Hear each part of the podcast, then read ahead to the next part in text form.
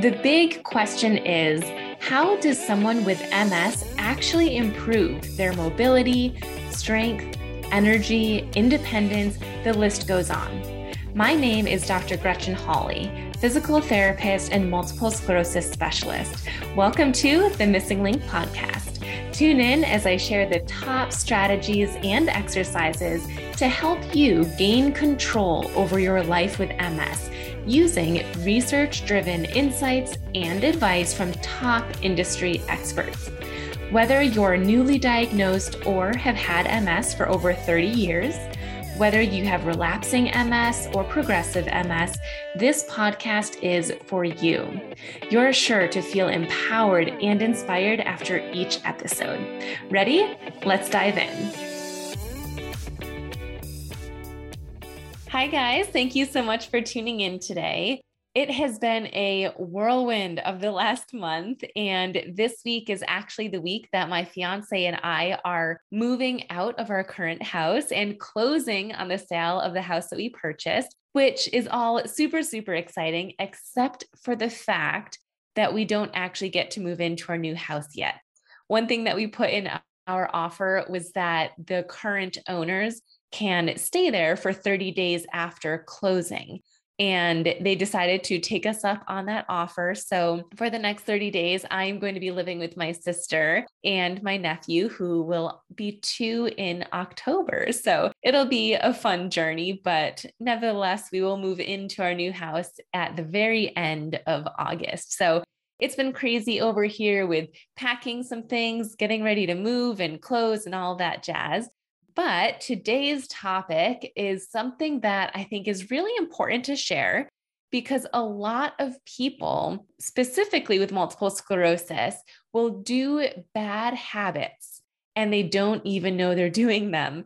And if you don't know you're doing them, it can be really hard to change them. And oftentimes, these bad habits are preventing you from progressing with your strengthening and your balance and all these exercises that you're hopefully doing, it's going to prevent you from seeing maximum results from them. So, step number one is understanding what are these bad habits. And then step number two is having a game plan. Let me start off by saying that there are several bad habits, there's plenty. However, today I'm just going to review one. I will have future podcast episodes revealing some of the other ones.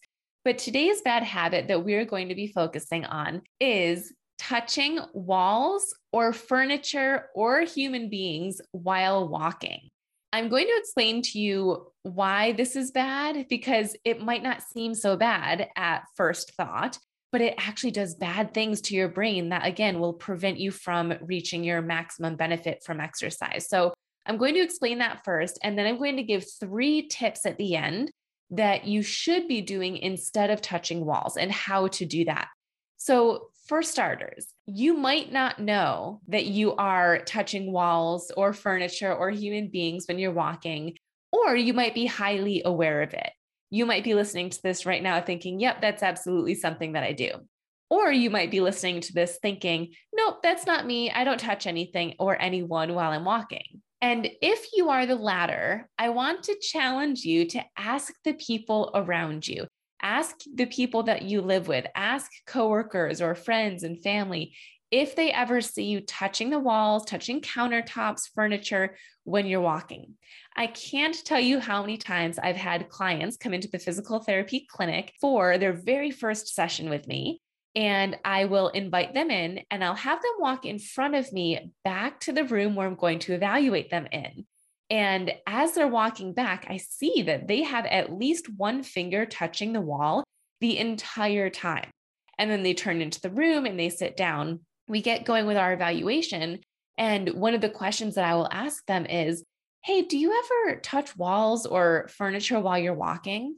And they'll say, No, never. Or they'll at least say, no, I don't think so. Not that I can recall. Yet I just witnessed them the entire hallway touching the wall.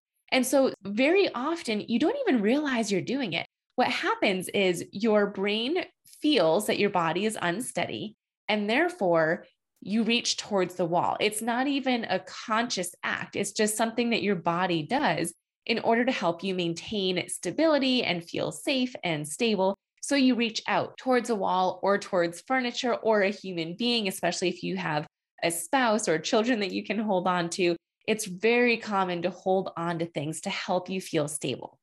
So, first step if you are someone who thinks that you do not do this, there's a good chance that maybe you don't, but there's also a good chance that maybe you do and you're just not aware of it. So, the first step is becoming aware as to if you are a wall walker, a furniture walker, or someone who holds on to a human being while you're walking. So, if you're unsure, ask the people around you if they ever see you doing that.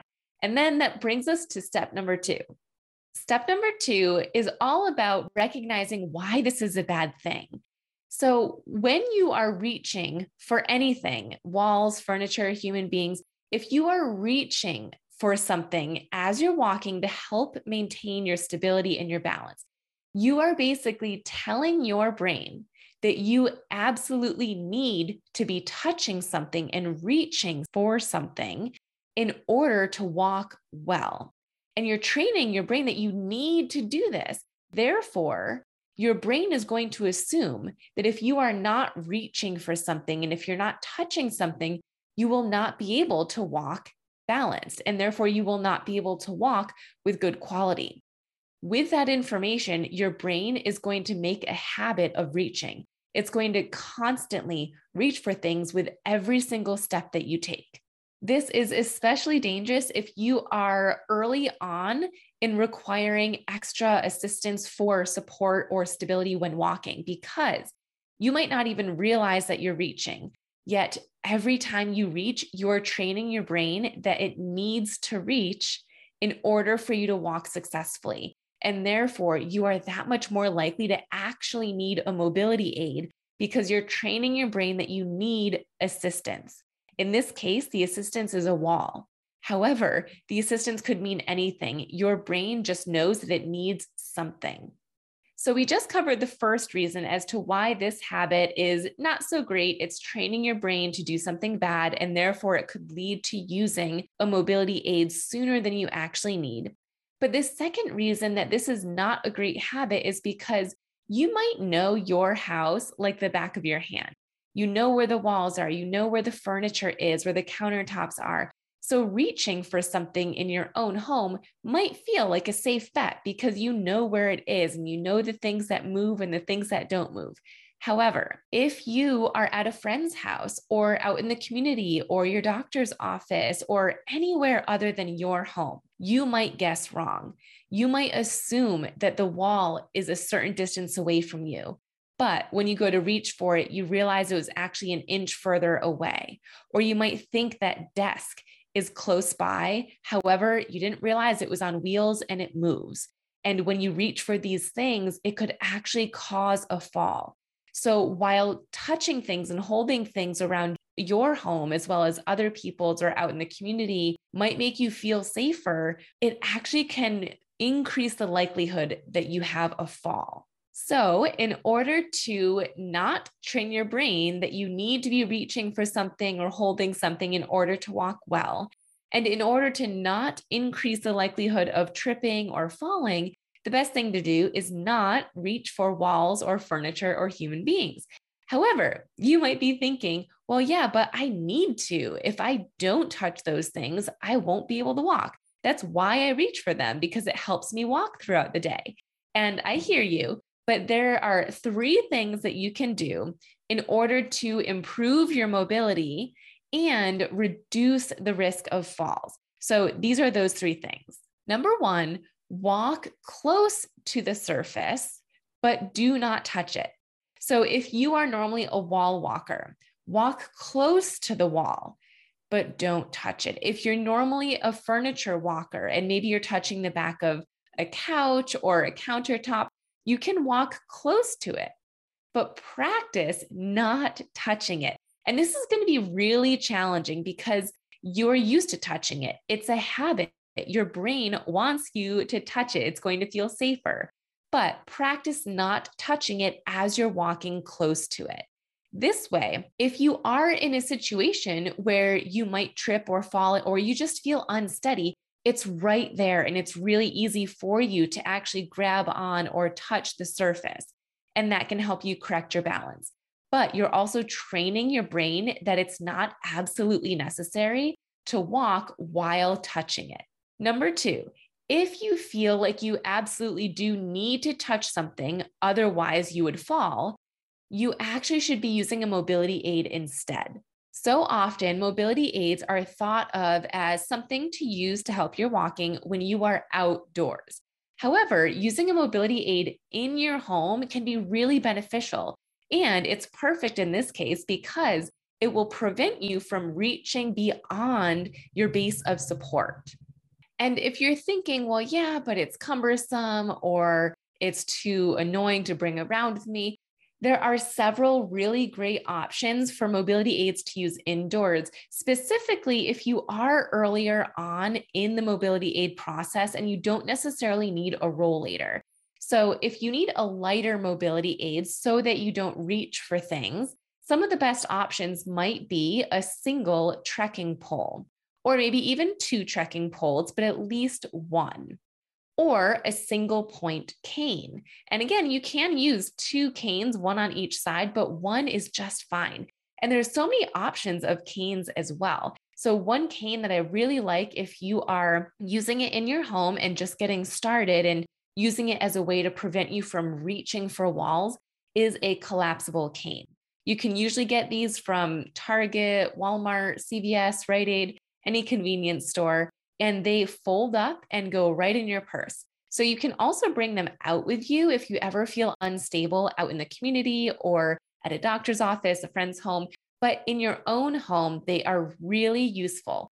Now, keep in mind that if you are new to using a mobility aid, but you're going to start using one because you really want to stop the bad habit of reaching for things, keep in mind that you do not want to put a lot of body weight through the mobility aid. We've talked about this before on this podcast, but if you put a lot of body weight through the mobility aid, you are training your brain that you need to put a lot of body weight through the aid in order for you to walk very similar to how you're training your brain that you need to reach for something in order to walk well. We don't want to train your brain to do that.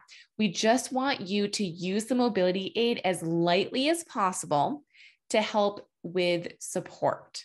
So, the way to not train your brain to physically need a mobility aid is to use it as lightly as possible. Don't put a lot of weight through it just because you can and just because it's in front of you and you're holding on to it. You're going to want to. It's human nature to want to put a lot of weight through it, but I'm going to tell you now not to do that. Thirdly, practice walking based exercises that you can do at home or even outside if you want to that can help improve your balance in your walking so that you don't have to reach for the wall or for furniture or so that you don't have to hold on to a human being next to you. Part one is recognizing the habit and changing it. So the first two tips were walking close, but don't touch it. So that's trying to change the habit. Tip number two is actually using a mobility aid instead of reaching. But tip number three is actually doing something about your own physical abilities. So practicing walking based exercises. There are at least 10 of these that are MS specific. As always, if you want to know exactly what they are, how to do them, how to know if you're doing them correctly, all of that is in the MSing Link. But it's so important that you are doing appropriate exercises to work on strength and balance and walking and posture so that you are training your brain that you have the qualities it takes to walk well. You don't have to reach for something. So we're breaking that bad habit but also instilling the strength and the balance that you have within your own body. And realistically, that does need some help. That's why you are starting to reach for things in the first place because your strength isn't as great as it used to be, or your balance isn't as great as it used to be, or maybe it's both of those things, or tightness or pain. There's lots of reasons that you might be reaching for things. So, addressing which of those reasons are accurate for you and doing exercises to improve them can be a game changer. I hope you found this episode insightful and that you'll make some changes if you are someone who is a wall walker or a furniture walker or someone who walks holding on to a human being. If you're new to the podcast and you haven't heard of my online MS wellness program called The MSing Link, check out the show notes and I will put a link there where you can learn all about it. It's a 13 minute behind the scenes video. And I'll also put a Zoom link in the show notes where you can sign up for a group Zoom call with me and I can actually show you the program and answer any questions that you have about it. Thanks so much for listening and have a great rest of your day. Thank you for listening to today's show. I am so grateful to have you as a listener. If you'd like extra resources, such as a video of one of my seated exercise classes, my favorite core exercises, and the opportunity to ask me your questions, head to MSingLink.com forward slash insider. That link will be shared in the show notes along with links to my social media handles. If you loved this episode and think a friend or family member with MS would benefit from listening, please go ahead and text or email this podcast to them right now. Sharing this podcast will help me educate and empower as many MS warriors as possible. Thanks again for joining, and be sure to tune in next week for another episode of the MSing Link podcast.